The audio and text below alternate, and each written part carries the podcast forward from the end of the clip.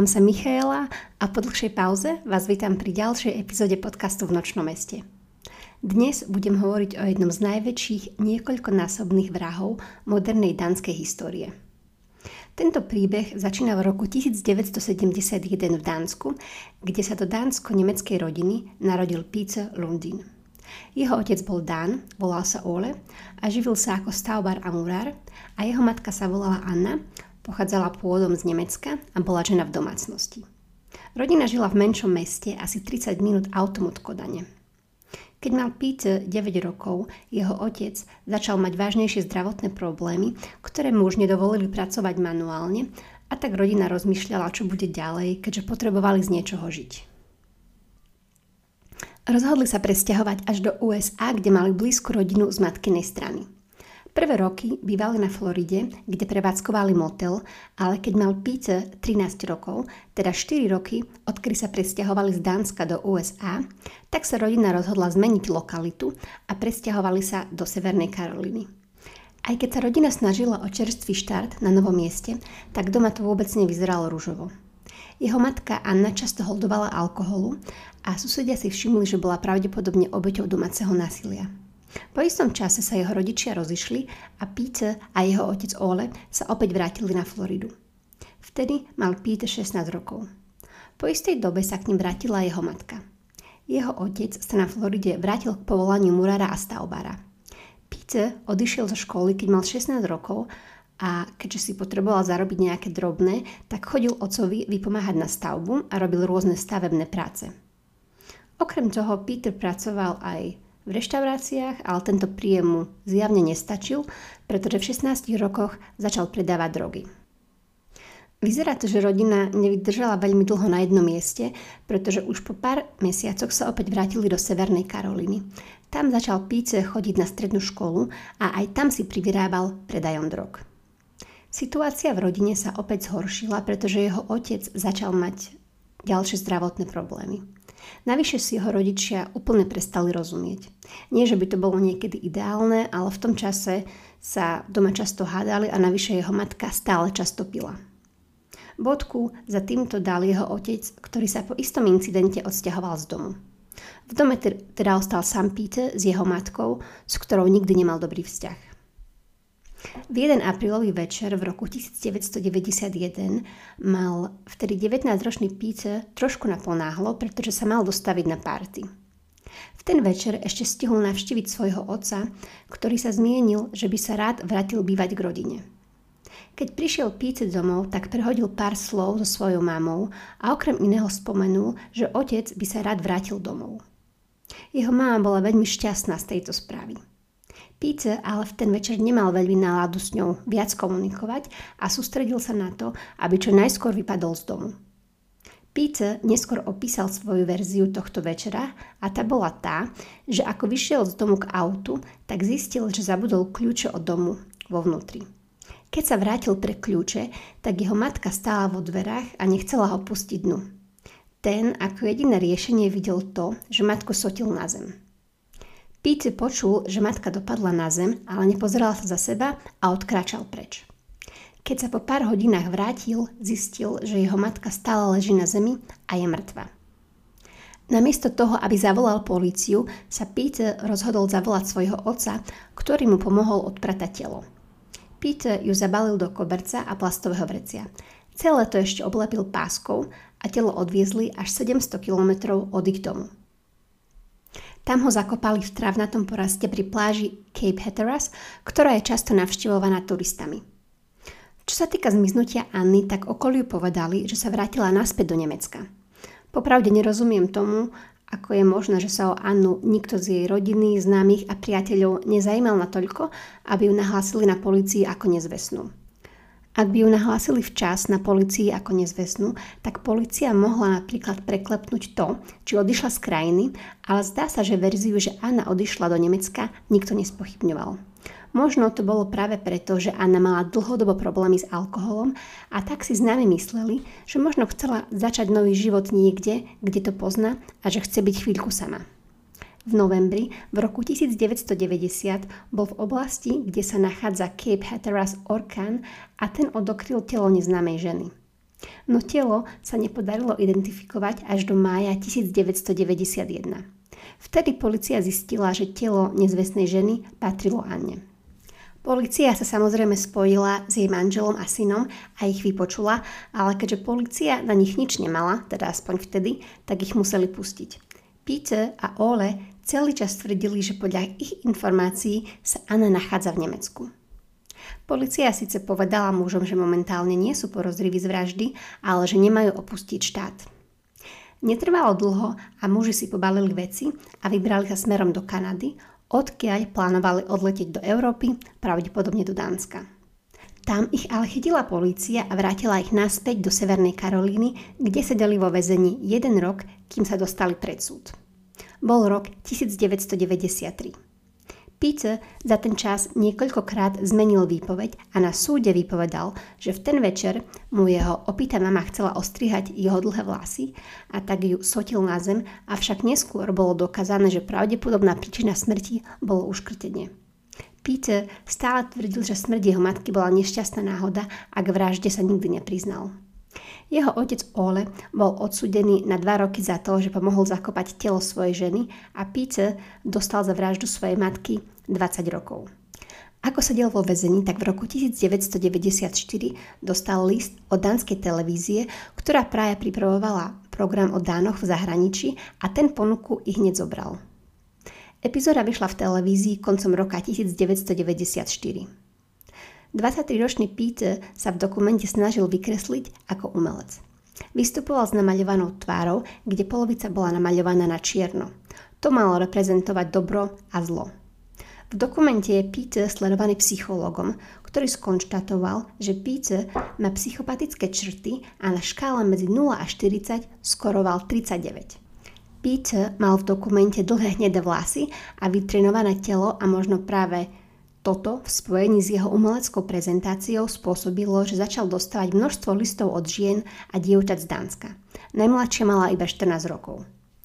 Peter si začal písať s týmito ženami, keďže jednak mal rád pozornosť, ale taktiež to videl ako možnosť dostať z nich nejaké peniaze, čo sa mu nakoniec aj podarilo. Jedna zo žien, s ktorou si dopisoval, bola v tom čase 31-ročná Tina z Dánska, ktorá mala doma dceru. Písali si spolu asi rok a to, že Tina bola v Dánsku a Peter sedel vo väzení v USA, nebolo prekážkou ich láske, pretože v roku 1996 sa vzali. Z dôvodu nedostatku miesta vo väzení bol Peter v roku 1999 prepustený z väzenia, ale podmienkou bolo to, že musel okamžite opustiť Spojené štáty americké. Tak sa aj stalo a 4. júna v roku 1999 priletel na kodanské letisko. Tam ho čakala Tina aj s jej dcerou. Peter mal vtedy 27 rokov. Ten ale neplánoval ostať s Tinou veľmi dlho a rozhadoval siete, kde mohol. Napríklad kontaktoval inú ženu, s ktorou si písal počas svojho pobytu vo väzení a takisto začal chodiť do bordelov, kde trávil veľa času. Manželstvo s Tinou bolo všetko len neharmonické. Veľmi často sa hádali a hádky často vyústili aj do fyzického násilia. Zakrátko zistila Tina, že je tehotná, no aj napriek tomu, že nosila dieťa pod srdcom, sa rozhodla vyhodiť svojho manžela z bytu a Peter bol nútený odísť na obytovňu. Ako som už spomenula, tak Peter často navštevoval rôzne bordely a netrvalo dlho a o pár týždňov neskôr stretol vtedy 36-ročnú Marianne. Marianne bola vdova a mala dve deti, 11 a 13 ročného syna. Marianne a Peter sa stretli v bordeli, kde Marianne pracovala. Ten patril je nebohému manželovi a po jeho smrti tam ostala pracovať a teda mala na starosti chod celého bordelu. Peter a Marianne začali tvoriť pár. Po pár týždňoch sa mu ale ozvala Tina s tým, že ho chce späť a prosila ho, aby sa ku nej nasťahoval. To Peter aj urobil, ale ďalší pol rok žil dvojitý život, pretože bol vo vzťahu s Marianne aj s Tinou. Tina nebola až taká porozrievavá, pretože Peter nemal veľa vecí a tvrdil jej, že si našiel prácu ako SBS v bordeli a to bolo dôvodom, prečo bol toľko preč. Peter sa ale rozhodol pokračovať vo vzťahu s oboma ženami a bolo to preto, pretože obidve ženy mali niečo, čo Peter chcel – Tina čakala jeho dieťa a s Marianne chcel ostať pre ekonomické dôvody, pretože mala bordel, ktorý Píce považoval za možný zdroj peňazí, ak ostane s ňou. V máji 2000 sa Tine narodil syn, no ani to nezmenilo nič na tom, že Pete sa aj naďalej stretával s oboma ženami naraz. V jeden nový večer v roku 2000 bola Marianne doma s deťmi a bol tam aj Pete. Ten bol už pár dní pod vplyvom rôznych drog a v spojení s jeho povahou to bol veľmi zlý koktejl. Keďže Marianne mala na starosti chod bordelu, tak často jej volal zákazníci a v ten večer je zavolal jeden zákazník. Peter prepočul celý telefonát medzi ňou a zákazníkom, ale niečo sa mu na tom telefonáte nezdalo, pretože podľa neho bola Marianne až príliš milá a skôr mu to pripadalo, ako by hovorila s niekým, s kým má nejaký milostný pomer a nie s obyčajným zákazníkom. Na základe toho sa v dome strhla hádka. To nebolo ale nič neobvyklé, pretože aj v tomto vzťahu boli hádky a fyzické násilie na dennom poriadku. Peter ju obvinil, že sa s niekým stretáva poza jeho chrbát a Marianne sa začala vyhrážať, že zavolá Tine a povie jej všetko o tom, ako Peter posledné mesiace žije dvojitý život a že je vo vzťahu aj s ňou. Peter neskôr vydal knihu, v ktorej opisuje, ako vybuchol a zobral Marianne do spálne, kde ju hodil na postel a podľa neho zomrela nešťastnou náhodou. Ako som už spomenula, tak v dome boli v tom čase aj jej deti, ktoré túto hrôzu videli na vlastné oči. Peter ich taktiež chladnokrvne zavraždil a dôvodom tohto ohavného činu bolo to, že nechcel mať žiadnych svetkov. Tri tela Peter premiesnil do pivnice, kde ich rozštvrtil. Trvalo mu to pár dní, pretože nemal na to vhodné nástroje a tak v prvý deň rozštvrtil niektoré časti a tie časti hodil potom do kontajnerov v blízkosti, kde bývali a zvyšné časti dal do mrazničky. Potom sa presunul k Tine.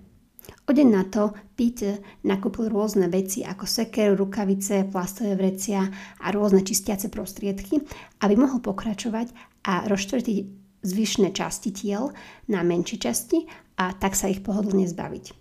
Plastové vrecia hodil opäť do kontajnerov v časti Kodane, kde bývali. Peter povedal známym, že rodina išla na výlet a dôkazom toho mal byť papierik na dverách, kde stalo Vrátime sa 28.6. Tomu dalo priestor na to, aby mohol dom dôkladne vyčistiť. Bolo 28.6. a rodina sa stále nevrátila domov. Nevlastný syn Marianne bol dosť znepokojený a 3.7. sa vybral na policiu, kde ich nahlásil ako nezvestných. O dva dní na to, teda 5.7., bol Pete zadržaný a vďaka jeho minulosti sa veľmi rýchlo stal porozrivým číslo 1. Polícia začala s vyšetrovaním a prehľadkou domu. V dome bol všetok nábytok zakrytý a niektoré steny stihol Pete vymaľovať, vraj ho to poprosila Marianne predtým, ako odišla na dovolenku. Netrvalo dlho a v dome a v aute našla policia krv a iné biologické stopy. Po krátkom čase začal Peter spolupracovať s policiou. Počas niekoľkých mesiacov zmenil svoju výpoveď niekoľkokrát. Opakovane vykresľoval Marianne v zlom svetle a v jednej z jeho verzií mala dokonca zavraždiť svoje deti ona a potom zomrieť na predávkovanie. Súdny proces sa začal v marci v roku 2001, teda 9 mesiacov po vražde. Trval 8 dní a počas toho procesu bol Pete vyšetrovaný súdnym psychiatrom, ktorý ho opísal ako narcistického človeka, ktorému chýba akákoľvek empatia a má črty psychopata. Tela Marianne a jej dvoch synov sa nikdy nenašli, ale aj napriek tomu dostal Pete do životie. Rovnako ako pri svojej matke odmietal, že by zavraždil Marianne, ale priznal násilie s následkom smrti. Pete bol odsúdený na doživote za vraždy a krádež, pretože z domu Marianne zobral peniaze a kreditné karty, ktoré po vražde využíval. Ešte doplním, že maximálny trest v Dánsku je 16 rokov a teda všetko nad 16 rokov sa považuje ako doživotie ale aj v takomto prípade má možnosť odsudený požiadať o podmienečné prepustenie po 12 rokoch. Peter si počas svojho pobytu vo väzení zmenil meno a stihol sa oženiť a to hneď dvakrát. Prvýkrát v roku 2008 a druhýkrát v roku 2011. Manželstvo z roku 2011 vydržalo iba do roku 2017 a vtedy sa pár rozviedol.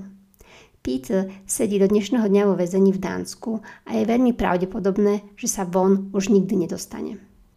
Túto epizódu som pripravila na základe článkov v novinách Nyheder TV2, Fyens DK, Ekstrabladet, Menneske det dræber, Dansk Politi, Den Danska, BT a Berlínske. Ďakujem, že ste ma počúvali, majte ešte krásny víkend, krásny týždeň a počujeme sa na budúce. Čaute. thank you